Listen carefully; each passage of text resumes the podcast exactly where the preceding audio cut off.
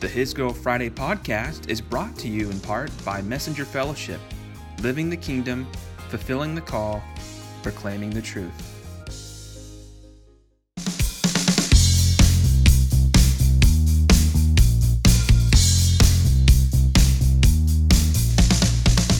Good evening, everyone. This is Cameron Fry with His Girl Friday, coming at you. 8:45, a Wednesday night sun is still out, or rather, it's still light outside. So summer's still in full swing. The dog days upon us. Hope you all had a great Fourth of July week. Certainly was refreshing and resetting uh, for me and the fam, as we were able to enjoy two weekends in one, Thursday to Sunday, and get away for one of those days and just have a good time uh, in fellowship with one another, um, in just a different kind of way. Uh, so it's good to be recording this. This is going to be an exclusive pod, uh, tonight's content, that is. Uh, usually I will cut a pod and then write uh, a post to go with it or write the post to the pod later, but this is going to be something that uh, I don't write about because it, quite frankly, would take too long. Um, both the duration and in word count, and I I know the word count's been up there in, in recent posts, so I'm just gonna want to speak straight to the heart and kind of uh, touch, you know, these these one-off pods. They're gonna touch uh, some random categories, uh, some unique content that may not be in the the the main vein. You, you know, as far as the rest of the recent His Girl Friday content is concerned, and by in that in this case, I'm talking about uh, seeing work as worship. That's where I've been the past couple weeks. I'm I'm currently writing content on that subject, so two different tracks going on. That's the written track, and tonight I'm going to talk about a dream I had last night. So it's a little bit of storytelling. It's going to involve some testimony.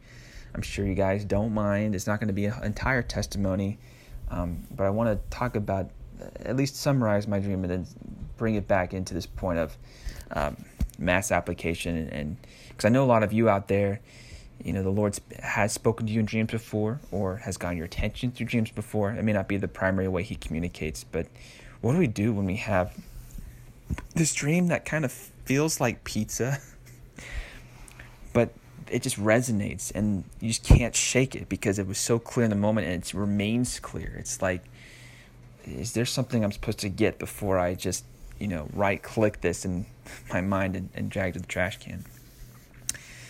So I want to go back in time a little bit.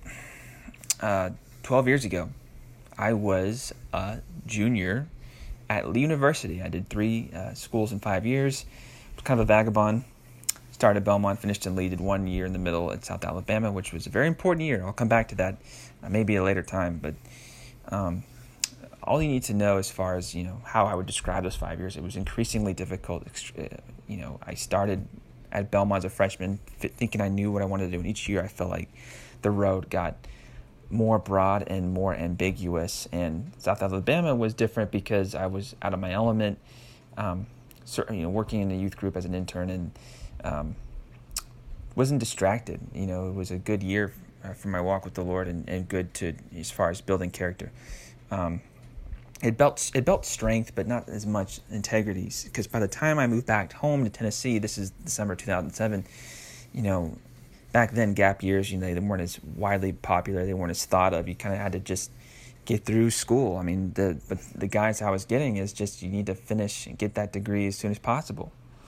Um, so uh, you know a break wasn't an option. It's like well what am i going to do? It, it seems silly now but you know, I somehow ended up at Lee University because my sister was there and there was a sibling discount, and it basically was gonna. It was kind of like Belmont, and I had, you know, I had friends at Belmont. I fit into Belmont for the most part. Go down to Lee, and uh, one of the first things I do actually when I'm there, you know, I, I find this gospel choir uh, on campus, and there's nine different choirs at Lee University, all very popular within the local university community, but also the the Church of God community. Um, and just in Cleveland in general. I had done a gospel choir at Belmont called Kadasha, or I'd been involved with. I was uh, one of the few guys, one of the few that proud, and it was really fun. You know, we toured, we um, we were active in our community. Um, we loved worshiping, and I thought, hey, why not? You know, Lee has their version of that. Um, so I auditioned, and I didn't really ask the Lord if it's something I should do.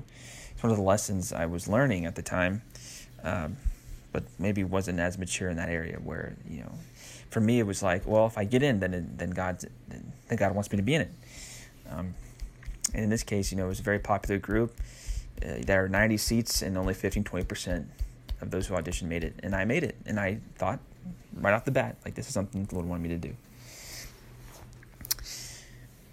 Well, that was one of the things that the Lord wanted me to learn from this. Um, this season, though, it's like it started with promise, but eventually it became this Jonah being thrown off the boat situation where I wasn't necessarily running from God, but even in my quiet times and in my walk with Him, I was living independently from Him. My my faith was compartmentalized from all these different things, and it, one of the ways it showed itself was I, I still had this bad habit of finding personal value through how others saw me, my confidence, uh, you know, my sense of likability.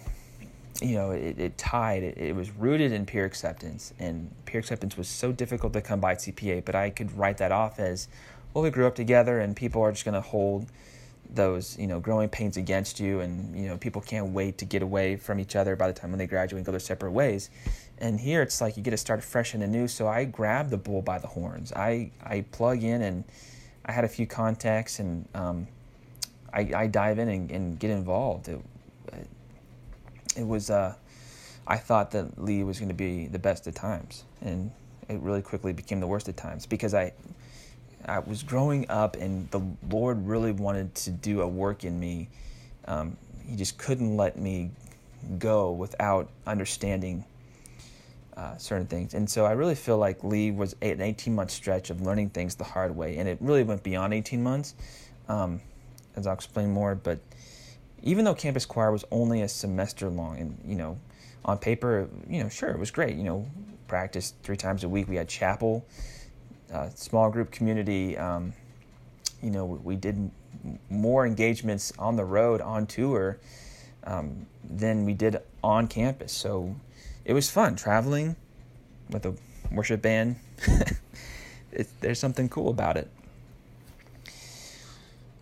Well, really, it was just kind of this gradual decrescendo for me.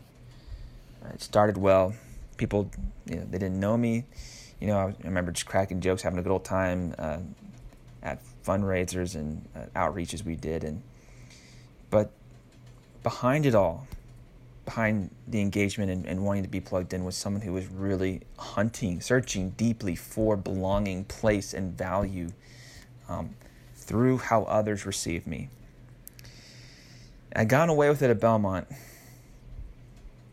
but the, there was different culture. This was a culture that was just very different. Um, if I had to describe it, and this is going to sound harsh, campus choir at that time, it was it was in a state of transition, but it was still like this frat, this fraternity that would put on a show of worship, and there was some genuine people involved. So hear me.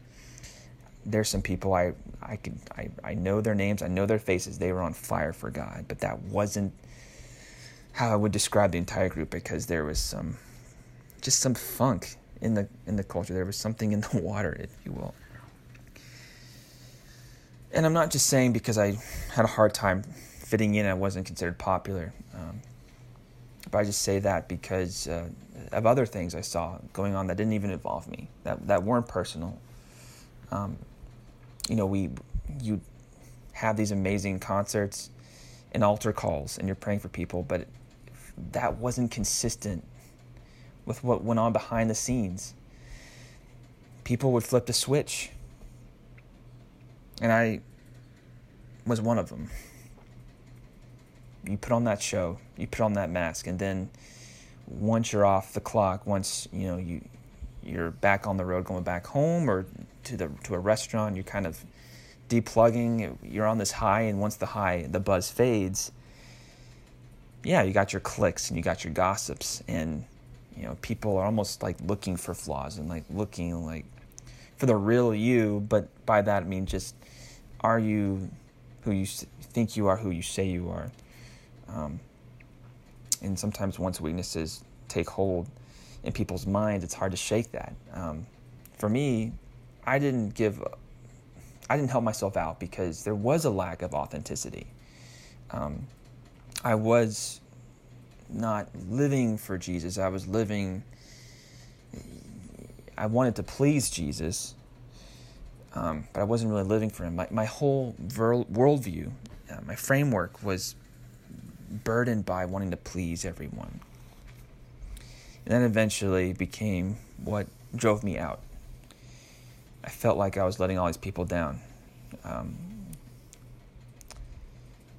and they would pull back and they would withdraw. And I would try to win them over by encouraging them, but there was this reciprocity attached where I would hope for something in return to feel like, you know, oh, I do belong here because this person thinks well of me.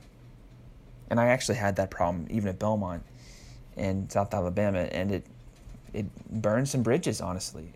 The exodus out, uh, I drove myself out of Campus Choir essentially. By mid November, three months after audition, I was pretty much my I was checked out. remember leaving feeling like I'm making a lot of people happy doing this because to me, I wasn't thinking I wasn't being authentic.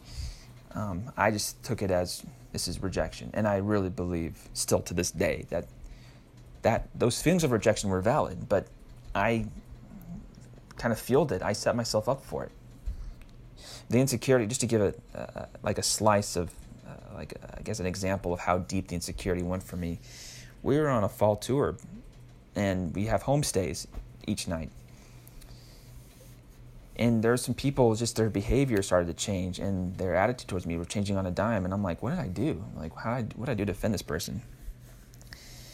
and you know cell phones back then you know didn't have the settings the privacy security locks that they do now and so i remember someone left their phone in the bathroom and i was just going through it looking for my name in the text in any text thread. I wasn't really reading them but i was just looking for my name to see if you know to find evidence that people were talking bad about me behind my back. Pretty crazy. But that's how bad it got because i was so desperate to find answers. Like if i'm not likable i i gotta know why. Because that certainly would help me right? Maybe I could then change. And then even that, the, the driving force behind the change would be erroneous. Because it wouldn't be motivated, um, it'd be motivated again to please people and to be in their good graces. I was just, I can't, words are not enough to describe the pain I was in, There's the relational rejection. What I looked for, I had gotten the opposite. And a lot of it was self inflicted, but a lot of it was extra. Um, some of it wasn't self inflicted. So both you had, you had both things going on. So I want to broaden out, um, you know, because for the most part I, I have been able to mature, but anytime there's a trigger in just in the present, um, where my likability, my sense of likability becomes in doubt or in question, and I start to wonder why is this person's attitude changing? why do they they seem to like me before and now they don't? Like the evidence was there before but now it's like they could care less. You know i don't like the vibes i'm getting you know? As an extreme introvert uh, who is very observant um, you know sometimes I, I, I, at least think i'm a master reading body language and there's a lot of times i read it right when most people wouldn't sense it but then there's a lot of times i'm wrong and i read it incorrectly and then it gets tied to this vain imagination and all this stuff um, speaking, and sorry, I know this is kind of I'm, I'm, i might seem like I'm rambling, but there's just certain things that I'm reminded to say as I the more I talk here. Um, the social media landscape during the time of Campus Choir, MySpace was still relevant. There was a top 818. You could rank friends even on Facebook um, back in the era where you could throw sheep and random arbitrary objects at people.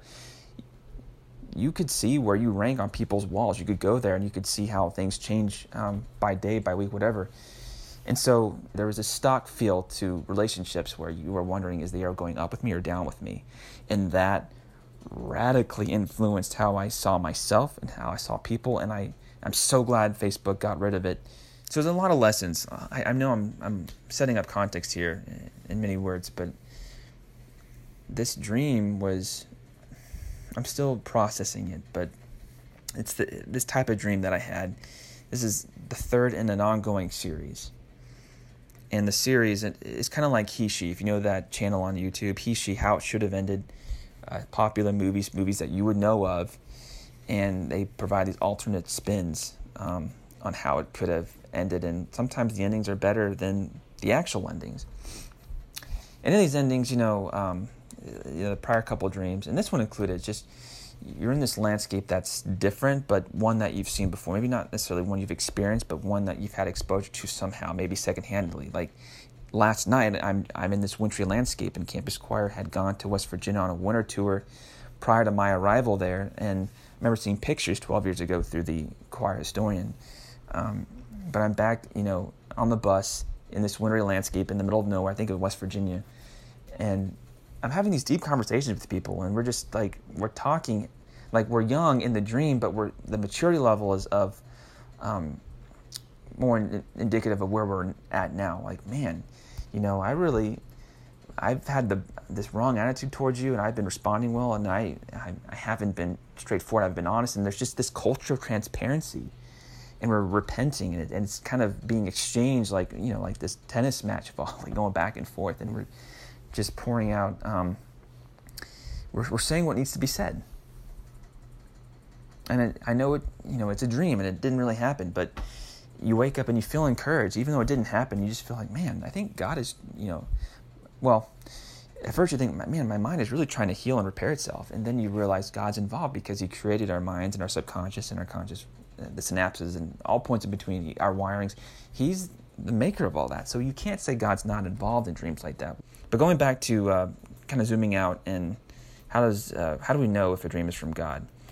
A lot of times it will come with a supernatural sign, and other times it will feel like part of an ongoing conversation. Other times it will just uh, contain divine wisdom. Um, is it something that God would say? Is it something Jesus would say? The message of a God dream always reflects God's nature and heart as revealed in Christ. And it, there comes with this peace and understanding, which is something that I felt today as I drove to work. The, the words and the sentences, the sentiments I was getting back from these campus choir people, these are, these are things that I, I know Jesus would tell me, like, I'm forgiven. You know, and it's, it's more in the form of, you know, hey, no problem, man. We were, we all made, we all make mistakes. You know, I certainly made my fair share. It's, it's water under the bridge. There's no worries anymore. Like, you know, that was then, this is a new day, you know, stuff like that. You know, or just like, I understand. I understand now. Like, I didn't understand then maybe what you were battling behind the scenes, but I I realize things now, you know, and again, going back to that that transparency being an avenue for uh, humility. Um, a lot of my dreams don't have the supernatural sign, um, you know, like Jeremiah experienced, uh, chapter 33, I believe, and John 6. Um, you know, you have Jesus talking about the Holy Spirit of helping us, speaking of things to come, and you know Acts 8 and 10 with Philip and Peter having their respective instances, Daniel and his dream interpretations. Um, a lot of times when we have prophetic dreams or dreams from the Lord, it's part of an ongoing conversation. I think it's that second point, that second tip that really stands out to me. And I've latched on. You know, what has God been trying to speak to me lately? What prayers have I been praying? What, how has what, how, how are the things that God is speaking to me now tied to the current struggles and the narrative of um, what I'm battling and testing behind the scenes that only God sees? I don't feel like the timing of this dream was by mistake. It's the third dream I've had like this that involved campus choir and people and having this conversation where we're um, being real and authentic with one another and um, we're owning things and we're we're establishing this new era in our walk with one another. And you know we're brothers in christ again. Like we're living like brothers in christ. It's amazing. Um, and i've had that with past relationships romantic relationships even where the bridge this day is still one that's burned. And i don't have the guarantee that reconciliation is going to come um, at least with the person. But you can make peace. Doesn't mean that peace is impossible uh, with you and God. And again, the lessons that you learn, um, there's there's a power to that that it becomes part of your testimony. It's meant to be shared. Um, so don't sleep on your dreams. All that you know to say, don't take for granted how God is trying to speak through your subconscious and how He's trying to impart um, divine discernment uh, as He imparts new angles of his nature through a familiar message. Um, if you wake up and you feel like you had this random dream out of nowhere, but it's clear, write it down. It, for this dream, it's it's going to be clear for a while. I mean, I'm cutting a pot on it, so it tells you. You know, I think that's one of the evidences, the signs that you've had this dream is that it doesn't get hazy right away, but that God wants it to linger, be fresh in your mind, so that you remember it, and giving you an opportunity to mark it down, to record it. I'm also reminded of Psalm 127 too, let me uh, pull it up here. But um, I just love that God cares about every facet of our being. Um, a lot of times we talk about rest, at least a lot of uh, bents out there, a lot of contents talking about how to find rest when you're on the go, when you're at work, when you're active, when you feel burdened by so many different things during the conscious part of your day. But when we think of rest, it's like, oh, duh, you know, when we're asleep, yeah, of course there's rest going on. But there's more than just the bodily recharge element to rest. You know, um, so I got it pulled up now. English, English Standard. It is a vain that you rise up early and go late to rest, eating the bread of anxious toil. But he gives, for he gives, to his beloved sleep. And when I first read that, I read sleep as sheep. So I'm, I'm, I read as for he gives to his beloved sheep. You can tell that you know that dreams were still in my mind. But God cares so much um, to speak to us at any point. Sometimes we have a hard time receiving during the day. Well, guess what? It's, it's, it's open season at night, and that's so why, why it's so important to go to bed um, in a place of prayer. Uh, you know, we surrender our angers and our resentments and our frustrations. We, you know, if there's sins to repent of, like we set ourselves up. We don't just rely, oh, it's mercy new every morning. That's true, but sometimes we will let that be the reason why we just go to bed whenever we feel like it. We wind down on our own terms. I'm not saying you have to have quiet time.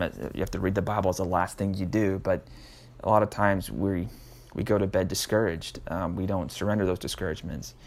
Um, and yesterday, last night, I will say that I was fighting. I went out for a workout and I was really ticked. Um, this this moment, this incident where I was just comparing myself to someone else and they were getting all this love and attention and, and affection, and it's like man, it would be so nice to be in that. You know, it's not saying I'm not saying the the guy getting it is not deserving of it, but I don't know what I have to do sometimes to be loved this way. And it's just like, oh man, is this not like a the 2019 version of what I was struggling back in 2007? And so it's like, oh man, yeah, it is. All the more reason though to believe that I can do this because of what God was trying to teach me then. And 12 years later, you know, there's going to be these moments, these hiccups, you know, that that come up just through daily living. But if we can contest that with our daily abiding in Christ, you know, you, we can war successfully in the moment, and that's what was going on. So it wasn't certainly a, a pure win, but it was a net win uh, heading in. And so I feel like the foundation was set for this dream that I had. And uh, I'm really glad I had it, um, even though it's not how things happened uh, or went down in reality.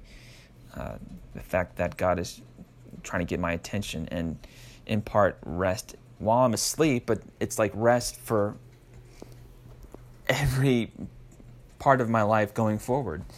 Um, so there's still, you know, if I'm not careful, I could still be frustrated that I went through campus choir and Lee University at large, and just you know,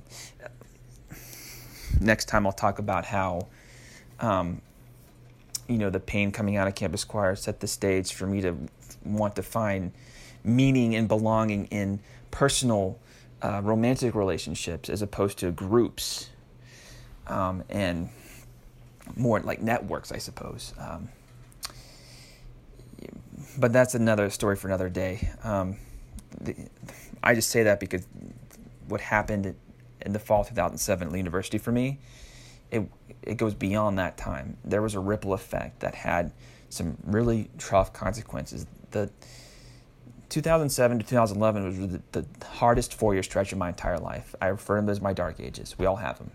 But just know that the Lord wants to have this ongoing conversation with you, and dreams may be part of the the platform or the, the pathway um, he seeks to walk with you on uh, in terms of just getting your attention and keeping things fresh. Like keep going down this road where you're um, not afraid to be repetitious in your forgiving of yourself and of other people. Um, let this dream be a marker uh, be a reminder um, to keep doing what you've been doing and to go deeper at it and to declare victory and declare um, the identity in Christ that you speak of yourself, speak it over them. People you haven't talked to in over a decade, you know, don't feel silly for praying for them. They don't have to know that you're doing it after all. And don't just do it because you want to find peace within yourself, rest within yourself. Let God give, let receive from the Lord what He wants to give to you. Um, don't strive in your own strength to make rest and peace happen. I mean, whatever it meant to be an overflow, let it be an overflow. What's meant to be a, a pursuit, let it be a pursuit. Getting straight with God at the end of each day is important. Um, so don't undermine the significance of that. Because God, He is Lord and He is Master. He is our all in all at every point during the day, even when we're asleep and when we're in dream mode. Anywho, I'm going to bring this in for a landing here. Uh, thank you for listening. Um, again, just a quick recap of those points. Um, if you feel like you've had a God dream, it usually comes with a supernatural sign or there's some supernatural element. It's part of an ongoing conversation. It's not just one mode of communication, but it's more in context of uh, your ongoing relationship with the Lord. Um, and it ties to those questions of what has God been speaking to me about lately? Uh, and then others, it, it, contains divine wisdom. It doesn't have to be just one of these. It could be two or or three uh, of the three here. But um, maybe there's some other ways you think that uh, God speaks to us uh, in our sleep, or looking to extend the, the, the nature of a particular message, um, as it's jumbled up in the imagery of all our different dreams are going on. Um, Maybe you have your own story um, that's ringing in your spirit right now. If so, feel free to you know to contact me or Liz directly when you have uh, a free moment. I would love to hear from you. If you have other comments that you don't mind sharing, feel free to um, you know type them in the comment box below. If not, we pray blessing and favor and grace on your week as you go out and you seek to live like Christ, to know Christ more, and to be love as He is love um, as, as part of your daily influence package on, on those around you. So we're rooting for you. You have this. And like I always say, we'll catch you on the fry. Peace.